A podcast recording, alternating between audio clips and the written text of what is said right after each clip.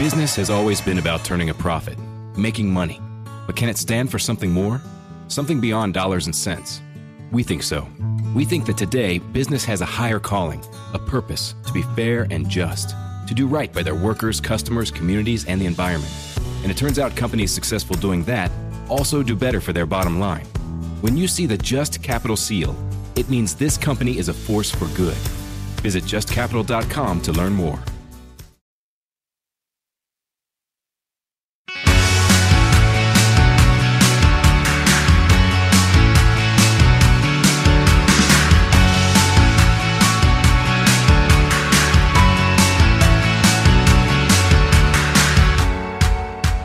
Welcome to the Elevated podcast based on the best selling books Elevated and Excavated. I am your co host, co author, Virgil Herring, and joining me as always, co host and co author, Drew Maddox. Drew, how are we doing today? Doing great, Virgil. Having a great week. I hope you are as well. Hope our Uh, listeners are. Fantastic. Well, we're, today's word is a word that both of us Yeah. have now put in our dictionary of words that we're going to try to use more often.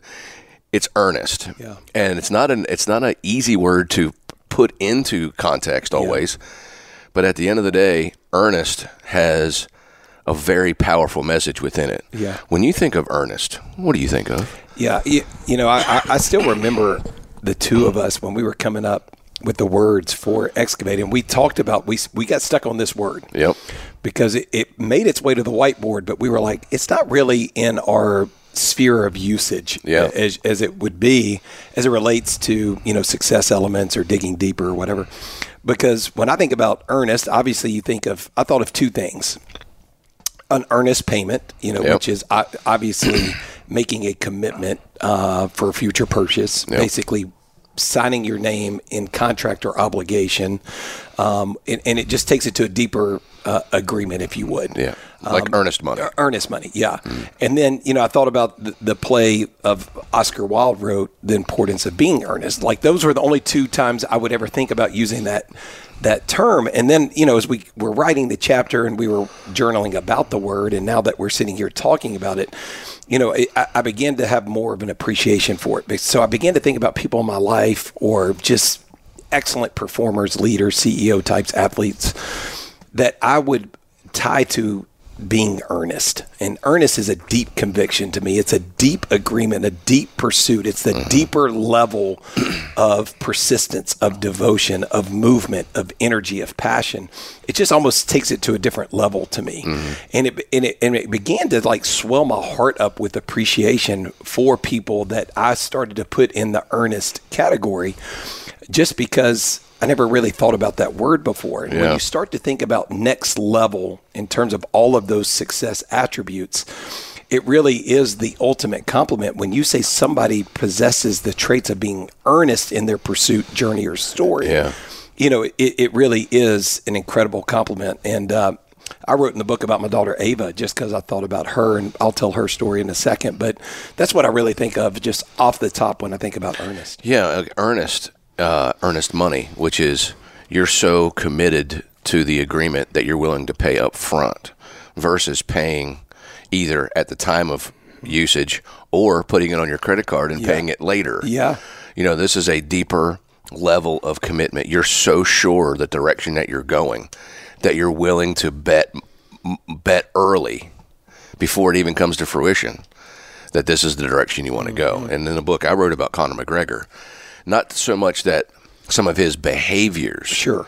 are earnest, but the fact that it wasn't that long ago that Conor McGregor was homeless Unbelievable story. and on the street. Yeah. And somebody came to believe in him, mm-hmm. and earnestly gave him something, and he never took it for granted. And even now, after, you know, he's probably well past his prime, he dedicates his body to being the greatest fighter that he can be. And in many ways, for somebody now who's, you know, basically shows up on screen and makes a hundred million, similar to Floyd Mayweather, he's an entertainer, and that's the part that might not appear to be earnest. Right. But how hard that, that guy works and how much he puts in in advance to the fight Yeah. is is amazing. So earnest is high level preparation. Yeah. You know, we talk a lot about you know being prepared, what you're doing to prepare yourself to win. Well, earnest is a key key ingredient to preparation mm-hmm. for somebody who is wickedly dedicated. Tim Tebow also comes to mind off the top of my head immediately for somebody who all chips are in the middle of the table no matter what. If he's in, he's all in. He's not he's never half in on anything. Yeah.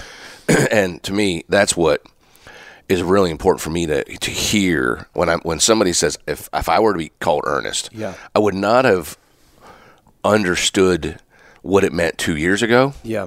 But after we put this word in and dug into it, it's a huge compliment Yes. to be called an earnest person. Yeah. And because I guess when you think of earn, you're always thinking like earn. Right. You know, what am I earning? Right. But it's not necessarily based on what my first hearing of the word. Yeah. But earnest is a very powerful word. And like I said, it's one of the main ingredients to the soup of preparation. Yeah, I mean, because I, I love how you even segmented out the word "earn" out of earnest, which obviously is the opposite of what you deserve. So you you literally are controlling everything that you can control, your preparation all the way through performance, execution, and, and analyzing your you know in a post performance stance. Yeah. Um, I was thinking about you know I wrote in the book about my daughter Ava. And when you described even Tim Tebow, like I get a smile to my face thinking about once you get Ava Rose Maddox, you get all of her. Like there's, it is a storm that is coming at you, and it is relentless, and she is loyal, and she is incredibly hardworking, and um, just been such a blessing. But the the one particular story that I told in the in the book was, but going into her junior year, she'd really set up uh, she loved to play basketball and had played her whole life. And she had a great, she was on a great team at CPA, and she really had set up for herself kind of the the goal being more of a contributor. And I, I don't even want to say a starter per se, but like that would be symbolic of being earnest in the journey. Mm-hmm. But it was more like I want to make a, a deeper level contribution. And I remember watching with the dedication that she had in the off season, just the earnest pursuit of this dream or this vision she had for herself. And back to the point of once you get her, you get all of her. Once she sets her mind and heart and spirit to something, it's going to be an all in investment. Yeah. And it was a tremendous blessing, Virgil. Like when I, I, I think about her waking up extremely early when it's still dark outside, and I could hear the ball bouncing late at night, even on the driveway. Uh, I, I remember her being so committed to her fitness, you know, just to her conditioning, Yeah. her strength training, her basketball skill development, what she was doing, the hours of investment. And I will never forget the first game. And they had a super talented team her junior year. Uh, you know, when she called to say sh- they were coming out of the scouting report like the afternoon of the first game. And, and basically the coach had said, you know, Ava, you're going to be one of the starters. And it was like all of this work, all of this time, all of this energy focused in a direction of going above and beyond in pursuit of this vision. And now it was like she got to experience the fruit of all of that. Mm-hmm. Well, if she wouldn't have been earnest, uh, mind, body, spirit, all the things she could control, her her level of, of dedication, uh, the way she prepared, how hard she worked, the way she bounced back when she wasn't feeling good, the way you still go to work on days when you don't feel it. I mean, all of those things. And it was just such a valuable lesson for her, but more importantly, for even a 45 year old dad and everybody else in our family watching that take place that earnest is something that you can control. Yeah. That is a controllable. And we always talk about the controllables. Control the controllables. Do the next right thing. Love the next Yep. right one.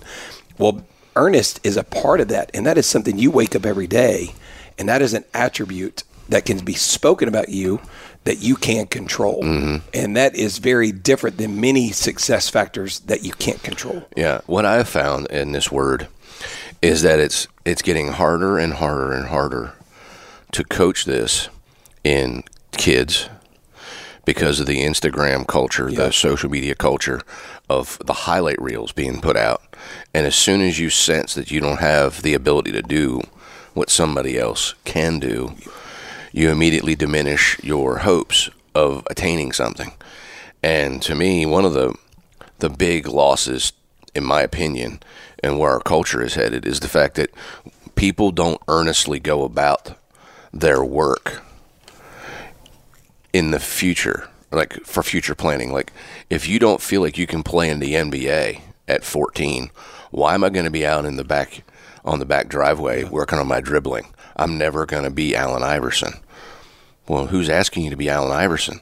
All you're really learning how to do is to prepare for life in a victorious mindset. Mm-hmm. You know, so people aren't willing, and has, this is what I face in golf. I face in golf players who have heard that they're good, they have potential, they're they're gonna be awesome, and then at the first taste of adversity, whether it be they play really good, maybe better than they've ever played, and don't win, or they just keep on having good finishes but not winning or great finishes mm-hmm. and they start to question whether mom and dad's belief in them was just a, a parental lie of buildup, not reality. And they're afraid to go all in and not make it to the tour. Yeah. And I mean, I counsel these kids all the time. I'm like, listen, I've taught 200 and I guess 212 kids now Wow. to golf scholarships. incredible. One of them has played on the PGA Tour. One. One, Brandt Snedeker. Wow. Six have made it to the Corn Ferry Tour. Okay. which then that was either nationwide or right. buy.com or whatever. So that's seven professional golfers out of 212. That's about 2.75%. Yeah. So let's just say, for the sake of the argument, you have a 97% chance of not making it, and you're a Division One golfer. Yeah. But And that's if you made it to Division One. The percentages you're running. that's all. That's not even in the, the macro world of Yeah. players that play. 100%. Yeah. So I was like, listen, what you're really doing is you're using a game Yep. to teach you skills for life that are funner than life's events. But it's teaching you, man, this is so important. Man, I, I talk to myself about this a lot. Mm-hmm. To be able to prepare while doing something leisurely recreational, basketball, golf, tennis, whatever endeavor, piano, guitar. but all at the exact same time, you're training the brain muscles to cope with adversity, to cope with mental and emotional struggle that come from putting all of your heart and soul into something and it not working out today. Uh, all this, all this rings of dig and durability. Yeah. You know, Very true. is to be able to dig in when things get difficult, to have the durability to face adversity mm-hmm. that we're all going to face. There has to be a level of earnestness within you that you're willing to pay it forward and work ethic, not actually knowing the outcome. And you really don't even care about the outcome. You care about the journey that you're on and the pursuit of greatness. And I love this is from Vince Lombardi nobody can be perfect, but in the search per, per, for perfection, we generally find greatness. And that is one of the hardest. Like people can't turn the switch between perfection and the search Yeah. of it. In the search of perfection, we oftentimes find greatness, Yeah. but nobody is perfect. Who in who in your life, and I, I guess you know, a lot of times we're always talking about us being the coach and coaching kids or coaching others or whatever it may be. Who has been somebody that has been earnest in their pursuit of coaching you that has really been a blessing to you? Because I really want our listeners to kind of reposition this and start to think about people that have earnestly pursued them in their process and journey that have been a blessing to them in order that, and as you've said it a couple of times now, that because of that, as an outflow of that, we can pay it forward in the way that we go and earnestly pursue those we're in relationship with. Who's somebody when you think about uh, that has really been a blessing? Maybe it's a friendship, maybe it's a coach, teacher, mentor, somebody over the course of your life. Well, take my parents out of the equation because good. obviously Yeah, that, that, that's that- they're that's a- obvious. that's That's, right. a given. All right. So in 1995, and this is old school PGA education. You know, they would you just went to the you know a PGM school. You went through ser- a series of educational platforms, and then when you finished them all, you were a PGA Class A professional. Okay. So one of them is when a teaching uh, two teachers come in, and they kind of show everybody the fundamentals of teaching the game. Okay. And it was generally speaking, now I was a little bit ahead of the curve teaching golf, but not much. and the 1992 National PGA Teacher of the Year, Bill Strausbaugh, shows up with a very good friend of his who I ended up getting to be pretty close with later, Tom Patri. Bill Strausbaugh is well, you could argue he's the greatest golf professional of all time because there's only one professional that has won every major award that the PGA offers, and that's Bill Strausbaugh, which happens to be the ne- the fifth award is the Bill Strausbaugh Award. That's so cool. the person who gives back to other PGA members and helps them in their career. yeah. So he's teaching us golf. He's asking questions. Nobody knows the answers. I answer one of the questions correctly. And he's like, son, you need to speak with me on our first break. So this is actually 1996 because this is amazing. Let's think, think about this. So I'm teaching him, or he's teaching me. I'm talking with him. He's like, after today, come back to my hotel room and we'll watch the Masters. And this is when Greg Norman lost his six shot lead to Nick Faldo. Oh, wow. 1996. This is 96. And he basically, it's just myself and Bill Strausbaugh and another girl PGMer who uh, who ends up playing golf at Mississippi State as well, were the two people that he invited back, and we sat there and watched the Masters. He then invited me to his club in Maryland, and I didn't know at the time he had leukemia and he was not doing well. Oh wow. So he gives me everything he's ever done, photocopies of his beliefs, the foundations, this all of it. I mean, like stacks of info. And he says the only thing I want you to do for me is that if you want to teach great players, make sure you keep your game sharp. I lost the best players because I was never really a good player. So they would all come to me to a certain point, and then I'd feel like I couldn't give them an answer because I didn't know. Mm. I could think that it was right. I could believe what it was right, but I wouldn't know that it was right. So I'd always want to refer to somebody who has been in the heat and has faced the nerves of winning championships. So he had a he had a guy named Carl Lohren who was another great pro that I've spent time with. But that's how he went about things. He says if you want to be better than Bill Strausbaugh, make sure that you keep your game sharp so that if you teach good players, they respect you and they want to come see you, not just because of what can come out of your mouth, but what can come out of your hands. And I'm like, wow. So he takes me to his place up in Columbia, Maryland. I get a chance to watch him teach all day for free.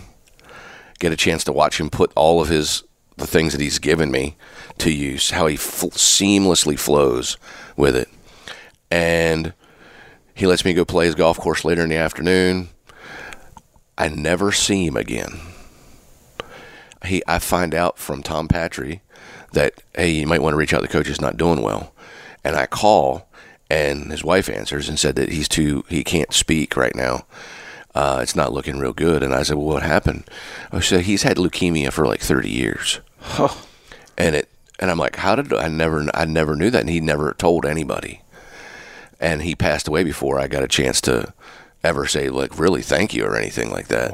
And even my thank you note arrived late, you know. But I mean, at the end of the day, there was somebody who was earnestly giving back to all PGA professionals that showed a level of interest and commitment Yeah. on their end to be better, and to know that one of the, or if not the greatest professional that's ever been a PGA pro and wore the badge of a PGA professional took an interest in me at 21 with long hair, weighed 270 pounds, and I was a college I was a college kid, Yeah. right? And he he, he looked past the facade, He saw something. and he and he just and it was I'll never forget him. I mean, like I said, I weighed 270, had long hair, goatee. He goes, "Listen, son." I mean, we all like to have a beer and a burger from time to time, but we don't need three of each, right?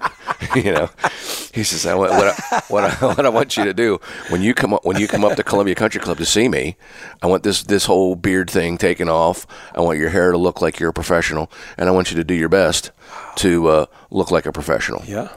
So it was mm, that was in April. It was July. So three months later, I weighed two twenty five, and had my hair cut, and you know because I wasn't going to let him down, Yeah. and that was probably the one of the most important things for me. Is that like I said, I was a person who don't doesn't like to be judged by my cover. Yeah. I want people to like if you're really interested in knowing me. I'm not going to let you see who I am up front. You're going to have to get to know me, and then you're like, oh. So the fact that I was I've had uh, who doesn't have bad things happen. I was just trying to hide behind something mm. so that I wasn't going to get somebody who f- didn't really want to get to know me to try to get to know me. Yeah. So I put that facade up. It's my own little issue that I've, I've worked on dealing with. But at the end of the day, he looked past that. Yeah. And people who can look past, I guess, my pain to help pull me past it Yeah. and pull me out of the, the thing that I'm hiding in, those are the people that make the biggest impact on you. Because everybody, I feel like, even if you're struggling, most people don't want you to know that they're struggling. Right. They, they're trying to put on a really, you know, tough face. Yeah. Because they, one, it's not a bad thing. Right. But a lot of people, especially for men, a lot of people don't. A lot of men don't really talk about Yeah. their struggles. They just crack, Yep. you know. And that's one of the things that I'm, as I pay attention to helping the coaching world, is that I'm trying to see the cracks before there's a Yeah. a, a massive dam burst. Yeah. So I'll never forget that moment, and it's like something that I hold dear to me because it's something that I believe is important for everybody out there. Is that we're all putting on suits, we're all putting on faces. Mm-hmm. When I think there's three faces: the face that you want people to see, the face that you really are, and then the face that nobody you don't want anybody to see. right. So I just think that it's it's fascinating Yeah. that people you know we hide behind Yeah. our true self a lot, and it's the chosen ones, so to speak. That's why I feel like there are chosen people that come into your life that see right through that. Yep. And it's those it's those people that you should cling to Yeah. because they had the key. Yeah. You know, they had the key Yeah. to the to the code or the lock. Yeah, you know, just hearing a couple themes from your story about uh, about Bill. You know, one he, he was very, very intentional. I think it started with a deep level of care for Yeah. you, and not only for you in that moment, but for who you were becoming or what he saw in you. It was beyond all of those things. Um, I, I think there was compassion extended to you. I was thinking, of, I don't know, I was just thinking about care, compassion, conviction, and then like clarity too. So like all these C's, I don't know what it's just flood my Yeah. mind when I think about this. But then even the clarity, like giving you a plan or a roadmap, even to the point where he trusted you with kind of what he had built. Yeah. And uh, I'm sure that helped in your foundation of, of launching you in the way that you taught. Yeah. You probably even use several of those things today, I would imagine. One hundred percent. Yeah. So I mean, all of those things. So it was care, compassion, um, the the clarity that he showed you. I mean, all of those were elements of earnestly pursuing you Yeah. as a, as a human being, as a person, as an individual, and he saw something in you. You know, and so I, I was thinking, like as you were talking, and there's so many people I could speak about in this very moment right Yeah. now that have earnestly chased me down. Yeah. When I didn't even know I want I needed to be chased down or didn't want to be chased down, but they kept earnestly pursuing me because they they felt like they saw something in me or they cared enough about me or unconditionally loved me. Mm-hmm. Yeah. I mean, even. And uh, w- one individual in particular is named Randy Heron, came into my life in 2014, and um, and Virgil, I, I've told this story I think on the podcast before, but uh, I pulled into Christ Pres Academy after we'd won back-to-back state championships, and once again being fully transparent and vulnerable here. Uh, uh, the element to my story that I've struggled with so much has been that results oriented piece. And it wasn't just the pressure to perform, it, then it became the pressure to produce, but then it was the pressure to be perfect. It was like this whole continuum of pressures. Yep. And so you were totally driven by the result. And, and if you didn't get the desired outcome, one, you didn't love yourself because your your performance became who you were. It wasn't just something you did. But then the way I felt like everybody else viewed me centered around that performance piece, but not just the performance, it was the outcome. Yeah. And then it wasn't just the outcome, it had to be the perfect outcome. So you may get the outcome you want, but maybe you didn't play like you thought you should. So then you still couldn't forgive yourself Oh, yeah. or extend compassion. So all that to say, pulled into CPA in 2014 after back-to-back state championships, and I was literally paralyzed the first day of school, couldn't get out of my truck. Because as soon as my two feet hit the ground and I hit the pavement and began to walk in for that first day of school, it was symbolic of a new year, a new journey, and the pressure to do it all over again. And I remember gripping my steering wheel and, and being so paralyzed I couldn't move. Uh, I mean, it, it it was such. I, I, I mean, I, I I still can sense myself being in that moment, and I knew I needed help. I needed somebody to come into my life to walk with me, to hold my hand, and say, "There's more to Drew than the outcome driven Drew." That basketball coaching or basketball performance over the course of my life is just something I do. It's not who I am. And I had that totally reversed. Yeah. And Randy Heron came into my life and earnestly pursued me on some ugly days when I was really struggling or when I got triggered in those moments and, and missed it. Or maybe I took it out on a kid or, or something had happened. He just kept coming back into the batter's box again with me every single moment and just earnestly pursued me to start to begin to release that uh, from who I was. Yeah. and it took i mean it's i'm still on a journey. I'll, I'll, i mean until i you know die i will never lose a sense of that but i've grown in that. But he would show up every thursday morning and basically became a counselor coach and a cheerleader like all the c's that i needed Yeah. in my life. And but it all started started with this earnest pursuit that he saw something in me. He wanted me to experience freedom and he knew where i wanted to be as a husband as a father as a friend as a brother as a son as a coach uh, all of those elements that until i released that i couldn't fully give all of myself that i have to give but it started with this earnest pursuit of this one individual that saw something in me and wouldn't give up on me. What was the one thing that he said to you that you'll never forget? What was that, that turning point or that cornerstone moment? I think the the the one thing that we did, um, well, there were so many things. I don't know that it was one one particular thing, but one exercise we did. We spent the first two years for 50 straight weeks. So every Thursday morning at seven o'clock, I saw him, uh, just like it was a counseling appointment. Yeah. and he gave me a notebook and he goes just throughout the week i want you just to think about stories that have occurred in your life where you either got the outcome you wanted or you didn't get the outcome you wanted and what happened as a byproduct of it and so i had this collection of stories and what i began to find out was it wasn't so much about the outcome it was the way that i viewed myself and the way that i felt others viewed me as a result of the outcome and I, I know there's so many people out there that struggle with this, and, and I know you've struggled with For this. sure. We've talked about this. And as a man in society, you know, you are driven by your athletic performance, or as we get older, you know, the success or your title or your bank account or whatever it may be. Yeah. It's something that we all struggle with. But I think the biggest thing that he said to me was basketball coaching, and, and I've said it numerous times, is something you do. It's not who you are. And it was the first time that I began to detach myself from the ball itself, that I had more to offer than just the basketball side of Drew. Yeah. That's really powerful stuff, man. Yeah. Wow. You know, I was thinking, not that it's the same word, but recently, uh, it's funny how, you know, social media, the phone's always listening to you. And we were, I was talking about our, the podcast. And then there's a, a reel comes up and it's Donald Trump. Whether you love him or you don't love him, the point was he made this statement. He goes, What's the one of the most important things to be successful? And he said to be able to handle pressure. Mm. Yeah. And then it flips, and then Kobe Bryant pops up, and he talked about, you know, I, I had to be able to handle pressure, and how I handled pressure because I applied pressure. I applied pressure back, and then the next one was something about Tiger Woods was standing there with with uh, Rory McIlroy and Collin Morikawa and a TaylorMade deal, and he talked about playing under pressure.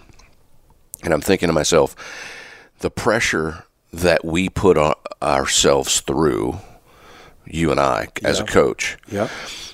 you always feel like yesterday's home runs don't win today's baseball games. Whatever happened last year, whatever happened last week, whatever Yeah. happened yesterday doesn't mean a doggone thing right now. Yeah. And the culture that we're living in is not making it any easier because we when I think that Tiger Woods and, and Michael Jordan ruined a lot of our memory bank because they we never saw them lose. We never saw them give it away. We they always when it mattered, they pulled through. Now the numbers do not show that Right. whatsoever. Right. But we hardly ever watched either of those two fail Yeah. under the gun. But they did. But our perception Yeah. then makes us well if we can't match that level then we must suck we must we must not be very good and i would say that you're probably a little bit ahead of me when it comes to not attaching who you are Yeah. to the end result of who you coach Yeah. and it's not easy. It is definitely not easy when you have a high standard for what you want, and so much of it is out of your control. But yet you don't want to think that it is. Yeah. you know, so interesting because the last year, the journey I've been on in a total change of of really my career. Yeah, path. for sure. It was all set up beginning with those conversations in 2014. Mm-hmm. Because if I hadn't begun that work of really revisiting all those elements of what that I did have more to offer, I would have never been able to step away from coaching basketball because that is who you are. Everything comes as a result of that. And if you don't have that, then who am I? And do I really have what it takes to make a contribution? And what I found out is in the releasing of that, the more and more free I got from that in chasing my true self, now I've been able to step into this new season of blessing that I would have never been able to if that even makes sense. Yeah. Uh, you know, if I wouldn't have had somebody like Randy in his earnest pursuit of me, releasing me from that identity driven outcome performance gene that I was under. And I would also argue that you earnestly trusted the journey that you were going to be on. Yeah. And not knowing where it was going to go, but you knew that something wasn't right Yeah. inside. Like it, how you coped with loss, disappointment, victory Mm-hmm. didn't register with how you actually wanted to. You just didn't know any different. Yeah. But in your earnest pursuit of elevating yourself, foreshadowed seven years later Yeah. To the point where you stepped away from being a basketball coach because that's not who you are. You're just a leader of people. Yeah. And probably one of the most powerful revelations that I've had a chance to witness as a spectator is somebody who is as accomplished at you, as you are at coaching a sport and endeavor that you love recognize that you are not a basketball coach. That's not who you are. Yeah. It's just something that you chose to do. To step away and have an equally successful career, still coaching, Yeah. but not with a ball in your hand, Yeah. doing something that you're pouring back into communities across the country. Yeah. Well, now you're coaching 500 basketball teams Yeah. you know, but they're sitting, they're doing other things, they're not playing basketball. And that has to be, I mean, that's one of the most important things for me to pass on to people. That'd be my message today is that you never know when you're going all in on yourself. Yeah. You don't know, you didn't know why you were meeting Randy. Yeah. You just knew that you were. Yeah. And at the end of the day, it's the ability to go all in, not have an outcome in mind, just know that, that, that the journey that you're on Yeah. Is the journey you're supposed to be on. So always be trying to put your best foot forward and you know in in, in search of perfection, we often find greatness. Yeah, I that'd be my, that's my final point. Man, that's so good. Um, you know, I, I, I think my final thought would be this is what trap blessing are you keeping yourself from? We, we don't know until you start to really, with open hands, open spirit, open heart, uh, begin to earnestly pursue, you know, who you ultimately can become. Yeah, And it took people like Bill Strausbaugh in your case, Randy Heron, and hundreds of others that we could have spoke Mm-hmm. Yeah, for testimony sure. about that have been a part of our journeys that love us enough that they want us to experience life. And what I didn't realize was there may have been a trap blessing that I was I was keeping for myself. yeah. But I had to take the step and take the risk to invite somebody that cared enough about me that would earnestly pursue me to say, Drew, there's more. There's more gold. Oh yeah. You don't know where it is. You don't know how to get there. But I'm going to be in this journey with you, holding your hand as we take the next step. Don't meddle with God's plan. Yeah. Just trust the ride. That's it. So cool. Fantastic. Well, thank you for joining us here on the Elevated Podcast. Once again, if you have any any questions, comments, or in need of an ear or help, reach out to us on our social media platforms, DM us, and we'll, we'll be right with you. Stay with us next week as we delve further into Excavated. Have a wonderful week.